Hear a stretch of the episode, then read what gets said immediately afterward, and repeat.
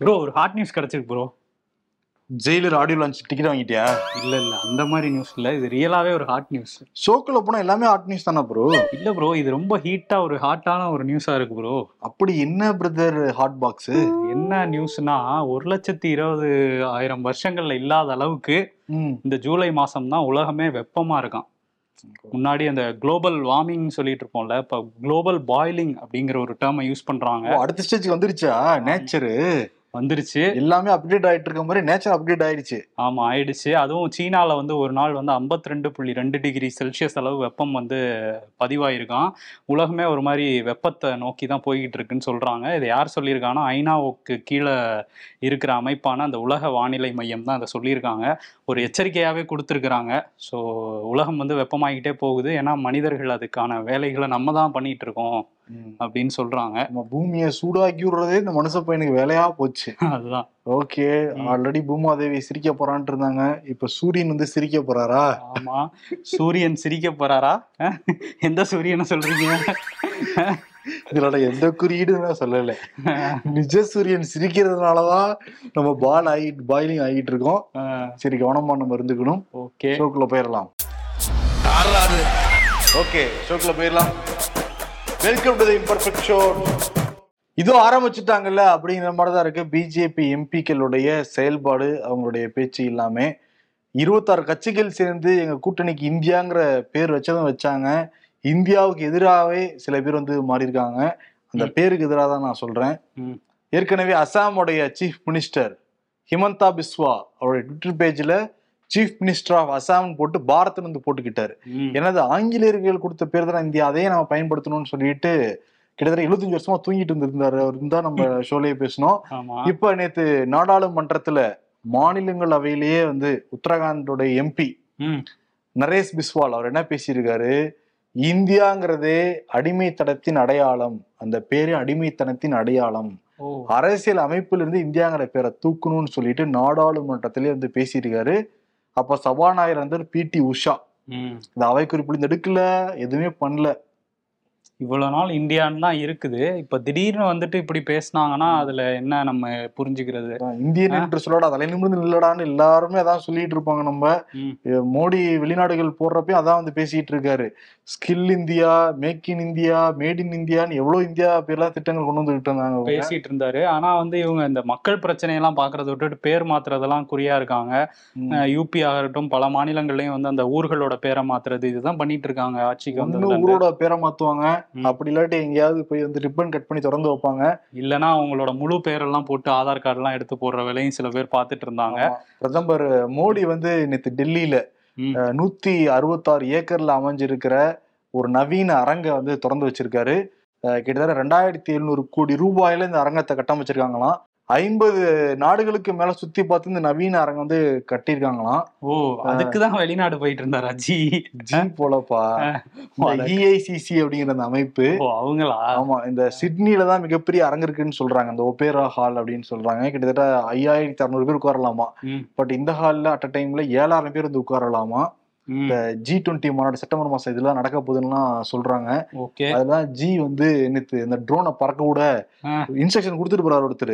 இது எப்படிதான் நீங்க பறக்க விடணும் அப்படின்ட்டு ஜி தெரிஞ்ச முறையெல்லாம் பறக்க விட்டு இருந்தாங்க அப்படியே ஜி அப்படியே ஜூம் அவுட் பண்ணிட்டு இருந்தா ஒருத்தர் ஓரத்தில் நின்று வந்து அவர் தான் ட்ரோன் ஆப்ரேட் பண்ணிட்டு இருந்தாரு. எங்கேயாவது வேற எங்கேயாவது நிக்க வச்சிருக்கலாம். ஆனா மாட்டிக்கிட்டாங்க.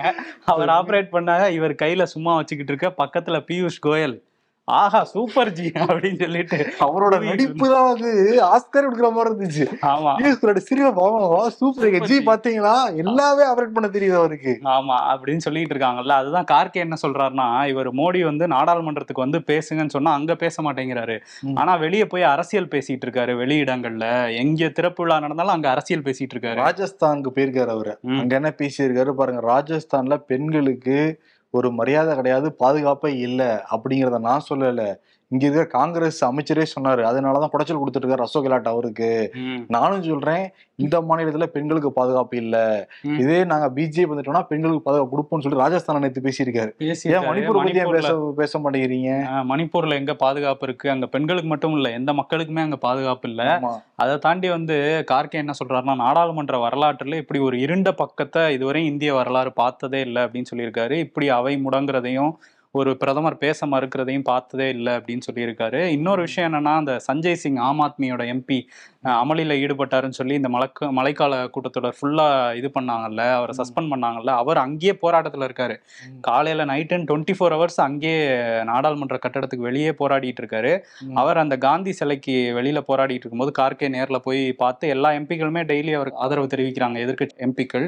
இவர் போய் என்ன சொல்லியிருக்காருன்னா நீங்க நைட்டு போராடுறத நிறுத்திக்கங்க பகல்ல மட்டும் உங்க எதிர்ப்பை காட்டுங்கங்கிற மாதிரி ஒரு வேண்டுகோள் வச்சிருக்காரு. அவரு என்ன கேட்கிறாரா என்ன பண்ண போறாருங்கிறத பார்க்கணும். பட் நாடாளுமன்றத்துல பேசணும் துடியா துடிச்சுக்கிட்டு இருக்காரு. பட் நீங்க பேச இந்த எம்பியை சொல்றேன் ஆம் ஆத்மி பட் பேசவாங்க பேசவாங்கன்னு சொல்லிட்டு தாம்பலம் வச்சா கூட ஒருத்தர் வர மாட்டேங்கிறாரு காங்கிரஸ பத்தி கடுமையா விமர்சனம் பண்றாரு. திக்கு தெரியாம போயிட்டு இருக்கு காங்கிரஸ். எதிர்காலமே இல்லைன்னு சொல்லியிருக்காரு பிரதமர் மோடி. அங்க தேர்தல் வருதுல ராஜஸ்தான்ல. காங்கிரஸ் தான் வந்து ஆட்சியில இருக்காங்க. இன்னொரு பக்கம் வந்து இந்த மசோதாக்கள் இந்த இவ்வளவு அமளி நடந்தாலும் அவை முடங்கினாலும் இன்னைக்குமே மாநிலங்களவை மக்களவை வந்து முடங்கிருச்சு. திங்கட்கிழமை காலையில வரையும் ஒத்தி வச்சுட்டாங்க. இந்த அமளிக்கு இடையில கூட மசோதாக்களை வந்து நிறைவேற்றிக்கிட்டு தான் இருக்கிறாங்க. இன்னைக்கு மூணு மசோதா வந்து நிறைவேறி இருக்கு ம். அஹ் கனிம வளங்கள் மற்றும் சுரங்கங்கள்ல வந்து ஒரு திருத்தம் மேற்கொண்ட ஒரு மசோதா உட்பட மூன்று மசோதாக்கள் இன்னைக்கு பண்ணியிருக்காங்க. நேற்று வந்து விவாதமே இல்லாம ரெண்டு மசோதாவை பாஸ் பண்ணியிருக்காங்க ஸோ இந்த மோடி கவர்மெண்ட் வந்ததுல இருந்து கிட்டத்தட்ட நூறுக்கும் மேற்பட்ட மசோதாக்கள் விவாதமே இல்லாம ஒரு ஆரோக்கியமற்ற முறையில வந்து இது பண்ணிட்டு இருக்காங்கன்னு எதிர்க்கட்சிகள் குற்றச்சாட்டு வைக்கிறாங்க. ஃபுல் மெஜாரிட்டி தான் பண்ணிருக்காங்க. குரல் வாக்கெடுப்பு நடத்துறாங்க. நடக்கிறாங்க. எல்லாருக்கும் இது ஒத்துழைப்பு இருக்கா? ஓ பாத்தியா? ஓகே எல்லாரும் சவுண்ட் விட்டாங்க. அப்ப மசோதா நிறைவேற்றப்பட்டது அப்படின்னு பாஸ் பண்ணிடுறாங்க. அதுக்கு இடையில இவங்க எங்கிட்ட மணிப்பூர்னு கத்துறதையும் சேர்த்துக்குவாங்க. நீங்களும் ஆதரிக்கிறீங்களாங்கிற மாதிரி. அதை தூக்கிடுவாங்க அப்ப அவை குறிப்புல இருந்து. தூக்கிடுவாங்க. ஆனா வந்து இந்த மாதிரிதான் போயிட்டு இருக்கு. எல்லாமே குரல் வாக்கெடுப்பு தான் நடந்துகிட்டு இருக்கு. இந்தியா கூட்டணி கட்சிகள் 26 பேர் இருக்காங்க. பெங்களூர்ல பேர் வச்சாங்க. 26 கூட்டணி கட்சிகளுக்கும் இந்தியா அப்படின்னு. அதுதான் பிடிக்க மாட்டேங்குது பாரத்னு சொல்லிட்டு இருந்தாங்க.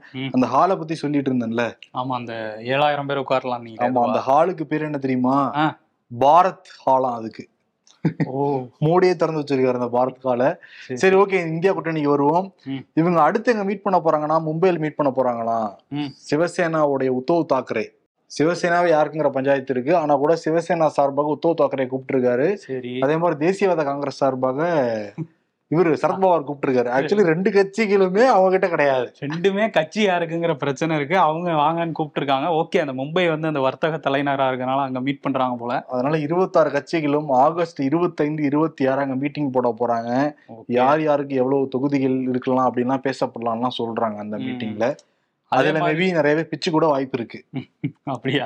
எவ்வளவு கூட்டணின்னு பேசினாவா? சீட்டு பேசினாவா. ஓகே இன்னொரு பக்கம் அவங்க வந்து இந்த இந்தியா கூட்டணியை சேர்ந்த இருபத்தாறு கட்சிகளை சேர்ந்த பிரதிநிதிகளும் ஒவ்வொரு ஆள் வந்து ஒவ்வொரு கட்சியில இருந்து நாளைக்கும் நாளானைக்கும் மணிப்பூருக்கு போய் நேரடியா ஆய்வு பண்ண போறதா ஒரு தகவல் வந்து வெளியாயிருக்கு. ஸோ அவங்க அதுக்கு தயாராகிட்டு இருக்காங்க. அதே மாதிரி ஒரே நாடு ஒரே தேர்தல். வருமா? டிசம்பருக்கு முன்னாடி எலெக்ஷன் வருமா அப்படின்னு நிறைய பேருக்கு கேள்வி இருக்குல்ல. அதுக்கான சாத்தியம் இருக்கா அப்படின்னு சொல்லி நாடாளுமன்றத்துல கேள்வி எழுப்பப்பட்டது. அதற்கான பதில சட்டத்துறை அமைச்சர் எழுத்துப்பூர்வமாவே வந்து கொடுத்திருக்காரு. ஒரே நாடு ஒரே தேர்தல் கொண்டு வரணும்னா அரசியல் அமைப்புல இந்திய அரசியலமைப்பு சட்டத்துல ஐந்து பிரிவுகள்ல மாற்றம் கொண்டு வரணுமா? திருத்தம் வந்து கொண்டு வரணுமா. பிரிவு எண்பத்தி மூணு பிரிவு எண்பத்தி அஞ்சு அப்புறம் பிரிவு நூத்தி எழுவத்தி மூணு நூத்தி எழுவத்தி நாலு பிரிவு முன்னூத்தி ஐம்பத்தி ஆறு. இந்த பிரிவுகள் எல்லாம் மாற்றம் கொண்டு வந்ததுக்கு பிறகுதான் ஒரே நாடு ஒரே தேர்தல் கொண்டு வர முடியும் அப்படிங்கிறாங்க. அப்ப அப்படி பார்த்தோம்னா அடுத்த ஆண்டு ஒரே நாடு ஒரே தேர்தல் கொண்டு வர வாய்ப்பே கிடையாது. பட் எடப்பாடி பழனிசாமி நம்பிக்கிட்டு இருக்காரு ஒரே நாடு ஒரே தேர்தல் வரும். அப்ப நம்ம திருப்பி இங்க வந்து ஆட்சிக்கு வந்து சிஎம் ஆயிரலாம்னு ஆமா அந்த இருபத்தேழு அமாவாசையில எத்தனை முடிஞ்சிருக்குன்னு தெரியல விரல் விட்டு எண்ணிக்கிட்டு இருப்பாருன்னு நினைக்கிறேன். இன்னொரு பக்கம் மத்திய அமைச்சர் ராஜ்நாத் சிங் வந்து இந்த கார்கில் வெற்றி தினத்தை ஒட்டி பேசியிருந்தார்ல இந்தியாவோட இறையாண்மையை காப்பாத்துறதுக்கு நாங்க எந்த எல்லைக்கும் போவோம் தேவைப்பட்டா எல்லையை தாண்டியும் போவோம்லாம் பேசியிருந்தாரு. இதை வந்து பாகிஸ்தான் வந்து விமர்சிச்சிருக்காங்க. கொஞ்சம் பொறுப்போட பேசுங்க இந்த மாதிரிலாம் பேசி ஒரு இதை பண்ணாதீங்கங்கிற மாதிரிலாம் அவங்க ஒரு பதிலடி கொடுத்துருக்காங்க. இதுக்கு இந்தியா வந்து என்ன எதிர்வினை ஆற்ற போறாங்கங்கிறத நம்ம பொறுத்திருந்து தான் பார்க்கணும். அதே மாதிரி மணிப்பூர் பத்தி பேசணும்ல மணிப்பூர்ல அந்த வீடியோ அதுதான் வந்து அது உயிரை உழுக்கிற ஒரு வீடியோ அந்த வீடியோ தொடர்பான வழக்கை வந்து சிபிஐக்கு மாத்தலாம்னு சொல்லி மத்திய அரசு வந்து பரிந்துரை பண்ணியிருக்காங்க. சீக்கிரம் அந்த கொடூரன்கள் எல்லாரையுமே கைது பண்ணணுங்கிறது தான் ஒட்டுமொத்த நாட்டோட கோரிக்கையுமே அதுதான். சர்வதேச கோரிக்கையுமே அதுதான். நிறைய வழக்குகள் நடந்துகிட்டு இருக்கு இந்தியா முழுவதும். முக்கியமான வழக்குகளை அப்படியே படபடப்படன்னு வந்து பார்த்துடலாம். முக்கியமா ஓபிஎஸ் ஓபிஆர் மேல போடப்பட்ட அந்த மக்கள் பிரதிநிதித்துவ சட்டத்தின்படி குற்றவியல் நடவடிக்கை எடுக்கணும்னு சொல்லிட்டு மிலானிங்கிற நபர் வழக்கு போட்டிருந்தாரு. இவர் இதே இருக்காரு சிறப்பு. நீதிமன்றத்துல. தேனி நீதிமன்றம் விசாரிக்கணும் உத்தரவு போட்டாங்க. சரி. இப்போ வந்து சென்னை உயர்நீதிமன்றம் வரப்ப முக்கியமான டாக்குமெண்ட்ஸ் எதுவும் இல்லாதனால அந்த வழக்க தள்ளுபடி பண்ணிடுச்சு. ஓகே. ஓபிஎஸ் ஓபிஆர் ஹாப்பியா இருப்பாங்க. இன்னொரு வேற ஓபிஎஸ் ஹாப்பி நடந்திருக்கு. தினகரன் இருக்காருல்ல. அடுத்த தேர்தல். நானும் ஓபிஎஸ் இணைஞ்சுதான் தேர்தல் சந்திக்க போறோம்னு சொல்லியிருக்காரு. இது ஓபிஎஸ் ஹாப்பி தினகரனுக்கு. சரி தினகரன் ஹாப்பி தான்ப்பா. இருநூத்தி முப்பத்தி நாலு தொகுதிகளில் ஆட்கள் நிப்பாட்ட வைக்கணும்ல அமமுக? Okay okay. இப்ப அவரு பாதி பிரிச்சு போற அண்ணன். இருநூத்தி பன்னெண்டு அந்த மாதிரி கொடுத்தா போதும் தினகரனுக்கு அமமுகன்னு ஒரு கட்சி இருக்கு. இவருக்கு என்ன இருக்கு? இருக்கா? கட்சி இல்லையே. சரி ஓகே. அது இருக்கட்டும். வழக்குக்கு வருவோம். அந்த இடி அமலாக்கத்துறையோட இயக்குனர் அஹ், சஞ்சய்குமார் மிஸ்ராக்கு வந்து மூன்று முறை பணி நீட்டிப்பு செஞ்சது வந்து சட்டவிரோதம் சொல்லி உச்சநீதிமன்றம் சொல்லியிருந்தாங்க.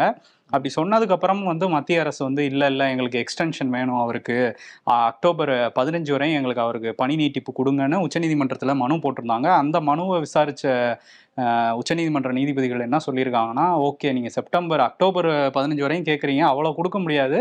செப்டம்பர் பதினஞ்சு வரையும் கொடுக்குறோம். அதுக்கப்புறம் அன்னைக்கு நள்ளிரவுல இருந்து அவர் இயக்குனரா இருக்க முடியாது அப்படின்னு தீர்மானமா சொல்லியிருக்காங்க. பட் முன்னாடி சட்ட விரோதம் அப்படின்னு சொல்லியிருந்தா கூட இப்போ எக்ஸ்டென்ஷன் வந்து கொடுக்கப்பட்டிருக்கு. அவங்களே சட்டவிரோதம் சொன்னாங்க. இப்ப அவங்களே எக்ஸ்டென்ஷன் கொடுத்துருக்காங்க ஒரு பாஞ்சு நாள். செப்டம்பர் பதினஞ்சு வரையும் கொடுத்துருக்காங்க. அதனால இப்ப என்னன்னா எதிர்க்கட்சிகள் என்ன சொல்றாங்கன்னா அவருக்கு கொடுக்கப்பட்ட அசைன்மெண்ட்ஸ் வந்து இன்னும் முடிக்கல. அதனாலதான் வந்து அவரை பிடிச்சி இன்னும் வச்சுக்கிட்டு இருக்காங்கன்ட்டு. ஆனா உத்தவ் தாக்கரே என்ன தெரியுமா சொல்றாரு? என்டிஏ கூட்டணியில எல்லாம் சும்மா ஏதோ கட்சின்னு சொல்லிட்டு இருக்காங்க. ஆனா மூணு பேர் வெயிட்டா இருக்காங்க. E இடி சிபிஐ இவங்க யாரு? இன்னொருத்தவங்க யாரு?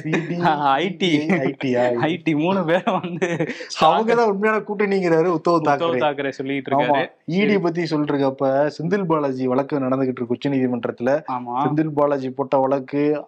செந்தில் பாலாஜி மனைவி மேகலா போட்ட வழக்கு எல்லாத்தையும் ஒண்ணா விசாரிச்சுட்டு இருக்கு நீதிமன்றம். கபில் சிபில் தான் ஆதரி இருக்காரு செந்தில் பாலாஜிக்கு ஆதரவாக. இருபத்தி நாலு மணி நேரத்துக்கு மேல விசாரிக்கிறதுக்கு அதிகாரமே கிடையாது. ஈடிக்கு எல்லாம் வாதிட்டு இருக்காரு. சரி துஷார் மேத்தா தான். அதெல்லாம் கிடையாது. நீங்க வந்து அரசியல் ரீதியா வாதிடக்கூடாது. சட்டப்பூர்வமா வாதிடுங்கன்னு சொல்லிட்டு காரசாரமான விவாதம். இப்ப நீதிமன்றம் வந்து ஆகஸ்ட் ஒண்ணுக்கு வந்து ஒத்தி வச்சிருக்காங்க. அதை. பன்னெண்டு மணிக்கு விசாரிக்கிறாங்களாம் உச்ச நீதிமன்றத்துல. அதே மாதிரி இந்த ஞானவாபி மசூதி வழக்கு. வாரணாசி அந்த நீதிமன்றம் வந்து தொல்லியல் துறை ஆய்வு நடத்தி ஆகஸ்ட் நாலுக்குள்ள அறிக்கை சமர்ப்பிக்கணும்னு சொல்லிட்டு உத்தரவு வந்து போட்டிருந்தாங்க. அதுக்குள்ள இந்த மசூதி நிர்வாகம் உச்சநீதிமன்றத்துல போய் ஸ்டே வாங்கிட்டு வந்தாங்க. உச்சநீதிமன்றம் நீங்க முதல்ல அந்த அலகாபாத் நீதிமன்றத்துல வழக்கு முடிச்சிட்டு வாங்கன்னு சொல்லியிருந்தாங்க. இப்ப அலகாபாத் நீதிமன்றம் வந்து ஆகஸ்ட் மூணு வரைக்கும் அந்த மசூதியை தொல்லியல் துறை ஆய்வு பண்ணக்கூடாதுன்னு தடை போட்டிருக்காங்க. ஓகே மூணாம் தேதி வரையும் தள்ளி வச்சிருக்காங்களா? ஓகே இன்னொரு பக்கம் இங்கே தமிழ்நாட்டில் அந்த கலாஷேத்ரா வழக்கு அங்கே மாணவிகளுக்கு வந்து பாலியல் தொல்லை கொடுக்கப்பட்டது அந்த பள்ளியில் அப்படிங்கிற வழக்கு இருந்ததில்ல. அதில் ஹரி பத்மன் ஒரு ஆளை வந்து கைது பண்ணி உள்ள வச்சிருந்தாங்க. இப்போ சில வாரங்களுக்கு முன்னாடி தான் ஜாமீனில் வந்து அவர் வெளியே வந்தார். இப்போ வந்து என்ன சொல்லியிருக்காங்கன்னா அடையார் மகளிர் காவல்துறை தான் அதை விசாரிச்சுட்டு இருக்காங்க. அவங்க வந்து இரநூத்தி ஐம்பது பக்கம் கொண்ட ஒரு குற்றப்பத்திரிகையை சைதாப்பேட்டை நீதிமன்றத்தில் தாக்கல் பண்ணியிருக்காங்க. இதுக்கப்புறம் விசாரணை நடக்கும் அப்படிங்கிறது தான் தெரியுது. குற்றப்பத்திரிகை தாக்கல் பண்ணதுக்கப்புறம் நீதிமன்றத்தில் விசாரணை வந்து போக போகுது. கடலூர் மாவட்டத்துல இன்னைக்கு ஒரு பதட்டமான சூழல் தான் நிலவுனது. காரணம் என்னன்னா நெய்வேலியில் இருக்க அந்த என்எல்சி விரிவாக்கம் கடலூரையும் விரிவாக்கம் பண்றாங்கல்ல. அதனால வெளிநிலங்கள்லாம் வாங்கியிருந்தாங்க. அந்த மக்கள் இல்லை இல்லை எங்களுக்கு போதியமான பணம்லாம் கொடுக்கவே இல்லைங்கலாம் சொல்லிட்டு இருந்தாங்க. அதையும் மீறி ஜேசிபி இயந்திரம் வச்சு அந்த விளைநிலங்களுக்குள்ளாரையே போய் எல்லாம் பால்படுத்தினாங்க. எல்லா அரசியல் கட்சியும் கண்டனம்லாம் தெரிவிச்சிட்டு இருந்தாங்க. பாமக வந்து நெய்வேலியிலே இன்னைக்கு ஆர்ப்பாட்டம் பண்ணிக்கிட்டு இருந்தாங்க. அந்த ஆர்ப்பாட்டத்துக்கு போன அன்புமணி ராமதாஸை காவல்துறை கைது பண்ணாங்க. கைது பண்ண உடனே பாமக காரர்கள் ஒரு மாதிரி எங்க தலைவரையும் கைது பண்றீங்கன்னு சொல்லிட்டு கோஷங்கள் போட போலீஸ் தரப்புக்கும் அந்த தரப்புக்கும் ஒரு மாதிரி கைகலப்பாக சில பேர் போலீஸையே வந்து அடிக்க போலீஸும் அந்த சைடு அடிக்கன்னு சொல்லிட்டு கடவுள் பூமியாவே மாறிடுச்சு. மேல மூணு முறை துப்பாக்கி யால சுட்டு தான் வந்து கலவரத்தை கட்டுப்படுத்திருக்காங்க டிஜிபி அந்த ஸ்பாட்டுக்கு வந்து போயிருக்காரு. ஒரே பதற்றமான சூழல தான் இன்னைக்கு இருந்தது கடலூர் மாவட்டம் நெய்வேலி. ஆமா இருந்தது. இப்ப ஆனா ஒரு மாதிரி கட்டுக்குள்ள கொண்டு வந்துட்டாங்க காவல்துறை. அன்புமணி வந்து அதுதான் கேள்வி எழுப்பியிருக்காரு.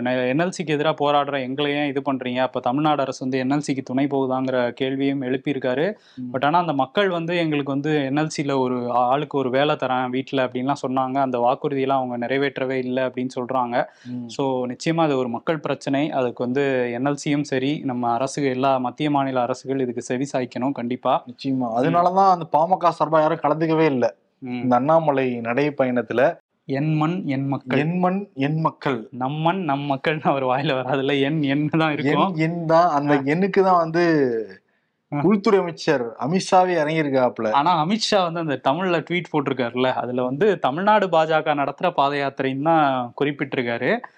தமிழ்ல ட்வீட் போட்டுட்டு இப்ப கிளம்பி வந்துகிட்டு இருக்கிறாரு ராமேஸ்வரத்துக்கு. மதுரை வரையும் விமானத்துல வந்துட்டு அங்க இருந்து ஹெலிகாப்டர் மூலம் வந்து இதுல வந்து இறங்குறாரு அமித்ஷா ராமேஸ்வரத்துல. சோ அங்க வந்து கொடியசைச்சு தொடக்கி வைக்கிறாரு. ஆமா கிட்டத்தட்ட நூத்தி ஐம்பது நாட்கள்னு சொல்றாங்க. ஜனவரி மாதம் வரைக்கும் போகுமா. பொங்கல் தை பிறந்தால் வழி பிறக்குங்கிற மாதிரி பொங்கலுக்கு அப்புறம் தான் ஒரு வாரத்துல முடிக்கிறாரு அண்ணாமலை. ஒட்டுமொத்த பிஜேபியும் இப்ப வந்து ஃபுல்லா தான் இருக்கு- இருக்காங்க. இருக்காங்க. இந்த தலைவராக பார்க்கணும் நீ ஆசைப்பட்டீங்கன்னா ராமேஸ்வரம் போனீங்கன்னா நீங்க பாத்திரலாம் ஹெச் ராஜா வானதி சீனிவாசன் கருநாகராஜன். மேடையிலே ஒரு அறுபது எழுபது பேரை ஏத்திருக்காங்க. அந்த அளவுக்கு வெயிட்டா மேடை போட்டிருக்காங்க. ஊர் ஃபுல்லா கொடி கட்டுறது திரும்புற பக்கம்லாம் பேனரு ரோட்டை மறிச்சு ஆர்ச் எல்லாம் வச்சிருக்காங்க. அமித்ஷாக்கு வரவேற்பு கொடுக்க.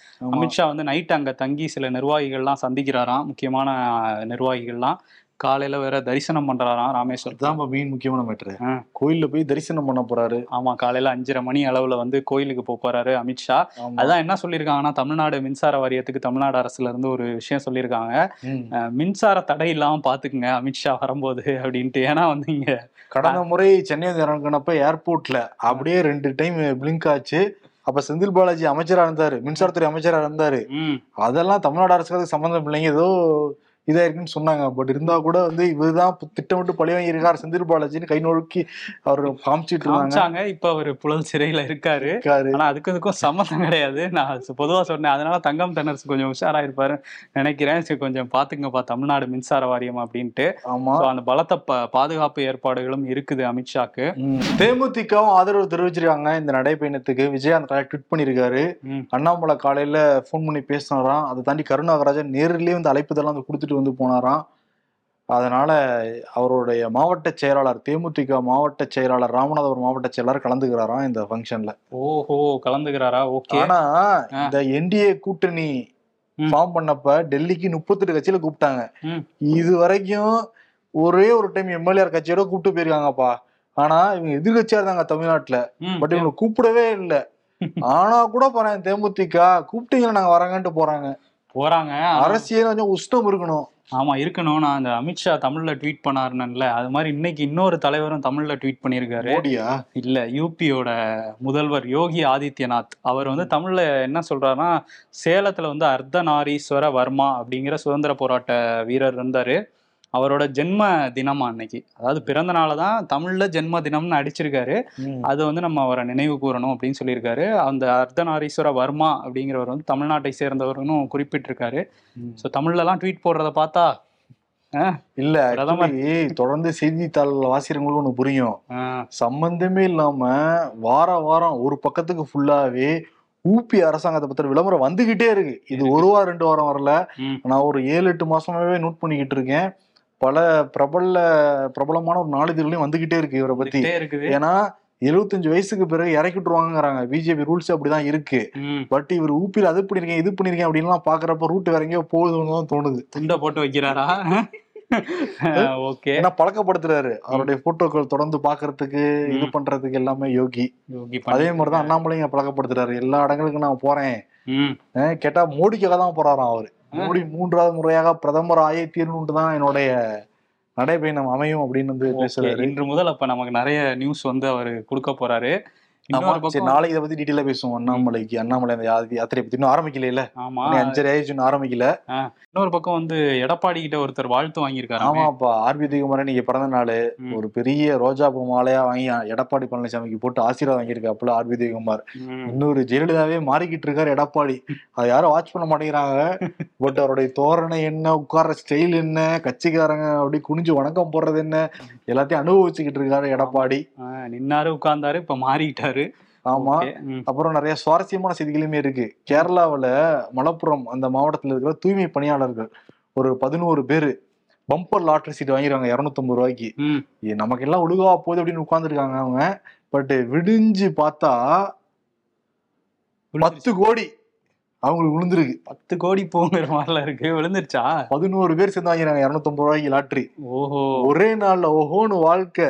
விடிஞ்சா வாழ்க்கை மாறி போச்சு. அவங்களுக்கு ஓகே. இன்னொரு பக்கம் வந்து கேரளால இன்னொரு சம்பவம் நடந்திருக்கு. அந்த பத்தினம் திட்டா அப்படிங்கிற காவல் நிலையத்துல வந்து என்ன பண்ணியிருக்காங்கன்னா உள்ள விளாக் மாதிரி எடுத்து சிக்கன்லாம் சமைச்சு கிழங்கெல்லாம் சமைச்சு அங்கேயே வந்து அதை வீடியோ எடுத்து இன்ஸ்டாகிராம்ல ரீல்ஸ் மாதிரிலாம் போட்டிருக்காங்க. போட்ட உடனே அங்க ஐஜி பாத்திருக்காரு அங்க விசாரிக்க சொன்னா என்ன பண்ணிட்டு இருக்கீங்க நீங்க? யூடியூப் சேனலா நடத்துறோம் நம்ம. நம்ம கவர்மெண்ட் பேரே கெட்டு போயிருன்னு சொல்லிட்டு எல்லாருக்கும் நோட்டீஸ் விட்டுருக்காரு. நோட்டீஸ் விட்டுருக்காரு. பட் ரொம்ப ஸ்ட்ரெஸ்ஸான துறை காவல்துறை துறை. அங்க கொஞ்சம் இந்த மாதிரி ரிலாக்ஸேஷன் இருந்துச்சுன்னா இன்னும் கொஞ்சம் கூட நல்லா இருக்கும்னு தான் எல்லாரும் கமெண்ட்ஸ்ல போட்டுக்கிட்டு இருந்தாங்க. எனக்குமே தவறா தெரியல. ஓகே அவங்களும் மனிதர்கள் தானே. அங்க எல்லாருக்கும் அங்க உள்ள கைதிகளுக்கு கூட கொடுத்துருப்பாங்க. ஆமா ஆனா அந்த வீடியோ பார்க்கவே ரொம்ப சந்தோஷமா இருந்துச்சு. ஒரு vlog மாதிரி எடுத்துருக்காங்க. கோழி வாங்குறது என்ன சமைக்கிறது என்ன அது ஒருத்தர் எஸ்ஐ நினைக்கிறேன். வெங்காயம் உரிச்சுக்கிட்டு இருந்தா அவள. ஆமா. ஸ்டேஷன்ல நின்னு. ம், சரி அதே மாதிரி இன்னொரு வெஸ்ட் பெங்கால் ஒரு சம்பவம் நடந்திருக்கு. ஒரு தம்பதிக்கு வந்து ஏழு வயசுல ஒரு பொண்ணு இருந்திருக்காங்க. எட்டு மாசத்துல ஒரு ஆண் குழந்தை பிறந்திருக்கு. கொஞ்ச நாள்ல பக்கத்து வீட்டுக்காரங்கிட்ட குழந்தை காணாம போயிருச்சுன்னு அழுது புலம்பிருக்காங்க. இல்ல இல்ல ஆறுதல் படுத்திருக்காங்க இல்லப்பா கிடைச்சிரும் கவலைப்படாதீங்க அப்படின்ட்டு. ஆனா கொஞ்ச நாள் ப- பார்த்தா அவங்க ரொம்ப சந்தோஷமா இருந்திருக்காங்க. கையில ஐபோன்லாம் இருந்திருக்கு. சந்தேகம் வந்து போலீஸ் கம்ப்ளைண்ட் கொடுத்தான்னு கூப்பிட்டு விசாரிச்சு பார்த்தா அடிக்கடி ரீல்ஸ் எடுப்பாங்களாம் அவங்க. ரீல்ஸ் எடுக்கிறது நல்ல ஃபோன் வாங்கணும்னு சொல்லிட்டு ஐபோன் வாங்கணும்னு சொல்லிட்டு எட்டு மாத குழந்தையே விற்பனை பண்ணிருக்காங்க. விற்பனை பண்ணி ஐபோன் ஃபோன் வாங்கிருக்காங்க ம். அந்த ஏழு வயது மகளை விற்பனை பண்ண ட்ரை பண்ணிருக்காங்க இவங்க. இப்ப ரெண்டு பேரையும் போலீஸ். பிடிச்சு வச்சிருக்கு. பாருங்க அந்த ரீல்ஸ் மோகம் வந்து எந்த அளவுக்கு டேஞ்சரா அந்த அளவுக்கு. குழந்தைங்க விக்கிற அளவுக்கு போய்கிட்டு இருக்கேப்பா அவங்க மோகம். ஐயோ ஓவியர் மாருதி ஆனந்த விகடன் குமுதம் குங்குமம் போன்ற நிறைய இதழ்களுக்கு ஓவியம் வரைஞ்சிருக்காரு. கலைமாமணி விருதெல்லாம் வந்து வாங்கியிருக்காரு. ஆயிரத்தி தொள்ளாயிரத்தி அறுபத்தி ஒன்பதாம் ஆண்டுல இருந்து படம் வரைஞ்சிட்டு இருக்காரு அவருடைய ஓவியம் பார்க்கறப்ப தத்துருவமா இருக்க மாதிரியே தெரியும். இந்த சிவாஜி கணேசன் ஓவியம் வரைஞ்சிருக்காரு. அதை பார்த்தா போட்டோ மாதிரியே இருக்கும் அது. அந்த அளவுக்கு வந்து வரைஞ்சிட்டு இருந்தவர் உடல்நல குறைவு காரணமாக மறைஞ்சிருக்காரு ஆழ்ந்த இரங்கலை நம்ம வந்து தெரிஞ்சு தெரிவிச்சுக்கலாம். ஆ, கண்டிப்பா. அதே மாதிரி இன்னொரு பக்கம் வந்து அந்த கொரோனா பெருந்தொற்றப்ப தமிழ்நாடு அரசு சார்பில் இரண்டாயிரம் ரூபாய் வந்து உதவித்தொகை நிவாரணத் தொகை கொடுத்தாங்கல்ல. அப்போ ஒரு பாட்டி வேலம்மாள் அப்படிங்கிற பாட்டி கன்னியாகுமரி மாவட்டத்தை சேர்ந்தவங்க அப்படி அந்த பணத்தை வந்து விரிச்சு வச்சுக்கிட்டு சிரிச்ச முகத்தோட நம்ம தமிழ்நாடு முழுக்க பரிச்சயமான ஒரு முகம் அவங்க வந்து அவங்களுமே உயிரிழந்திருக்காங்க. அவருக்கு அவங்களுக்கு வந்து முதல்வரே வந்து இரங்கல் தெரிவிச்சிருக்காரு. ஓகே. அவங்களுக்கும் நம்ம இரங்கல் தெரிவிச்சுக்கலாம்.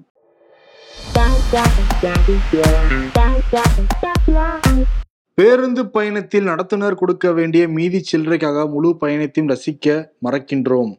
அப்படித்தான் வாழ்க்கையிலும் சில சில்லறை பிரச்சனைகளுக்காக வாழ்க்கையை ரசிக்க மறந்து விடுகிறோம். நல்லா இருக்குல்ல.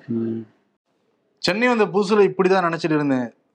பீச் ஸ்டேஷன் டிக்கெட் எடுத்தா மெரினா பீச்ல இறக்கிடுவாங்கன்னு நினைச்சுக்கிட்டு இருக்கான். நானும் அப்படிதான் நினைச்சேன்.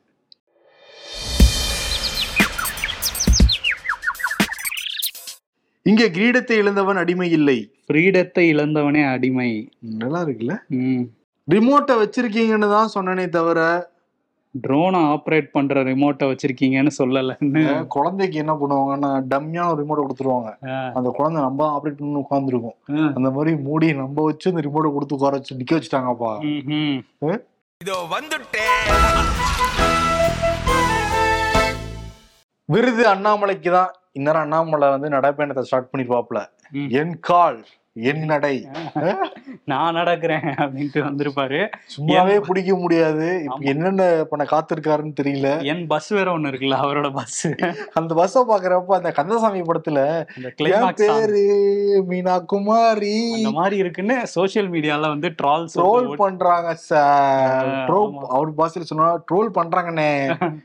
என்னங்க அண்ணா நீங்க? சரி அண்ணா வந்து இப்ப கிளம்பி இருக்காரா அண்ணாமலை. அதனால மலைக்கு வந்து மலை ரிட்டர்ன்ஸ் கொடுத்துடலாம். ரிட்டர்ன்ஸா அவரு எப்ப வந்தாருன்னு கேட்க கூடாது இல்ல அவங்க ஆட்கள் அப்படிதான்ப்பா. சோசியல் மீடியா முழுக்க இன்னைக்கு பிஜேபிக்காரங்க அலப்பற இருக்கே. அவங்க என் மக்கள் என்ன இதுன்ட்டு பண்ணிட்டு இருக்காங்கல்ல இவங்க டிஎம்கேல இருந்து என்ன பண்றாங்கன்னா என் ஆடியோ என் வீடியோ அப்படின்னு போட்டு அண்ணாமலைக்கு எதிராக நேஷனல் ட்ரெண்ட் நேத்து ஆமா ட்ரெண்ட் ஆயிட்டு இருக்குது. ஓகே அதனால மலை ரிட்டர்ன்ஸ்ங்கிற விருதை வந்து கொடுத்துட்டு கொடுத்துட்டு இன்னொரு விஷயமும் இருக்கு. அந்த ஓப்பன் ஹைமர் படம் நிறைய பேர் பார்த்திருப்பீங்க. கிறிஸ்டபர் நோல் படம் வந்து வந்திருந்தது.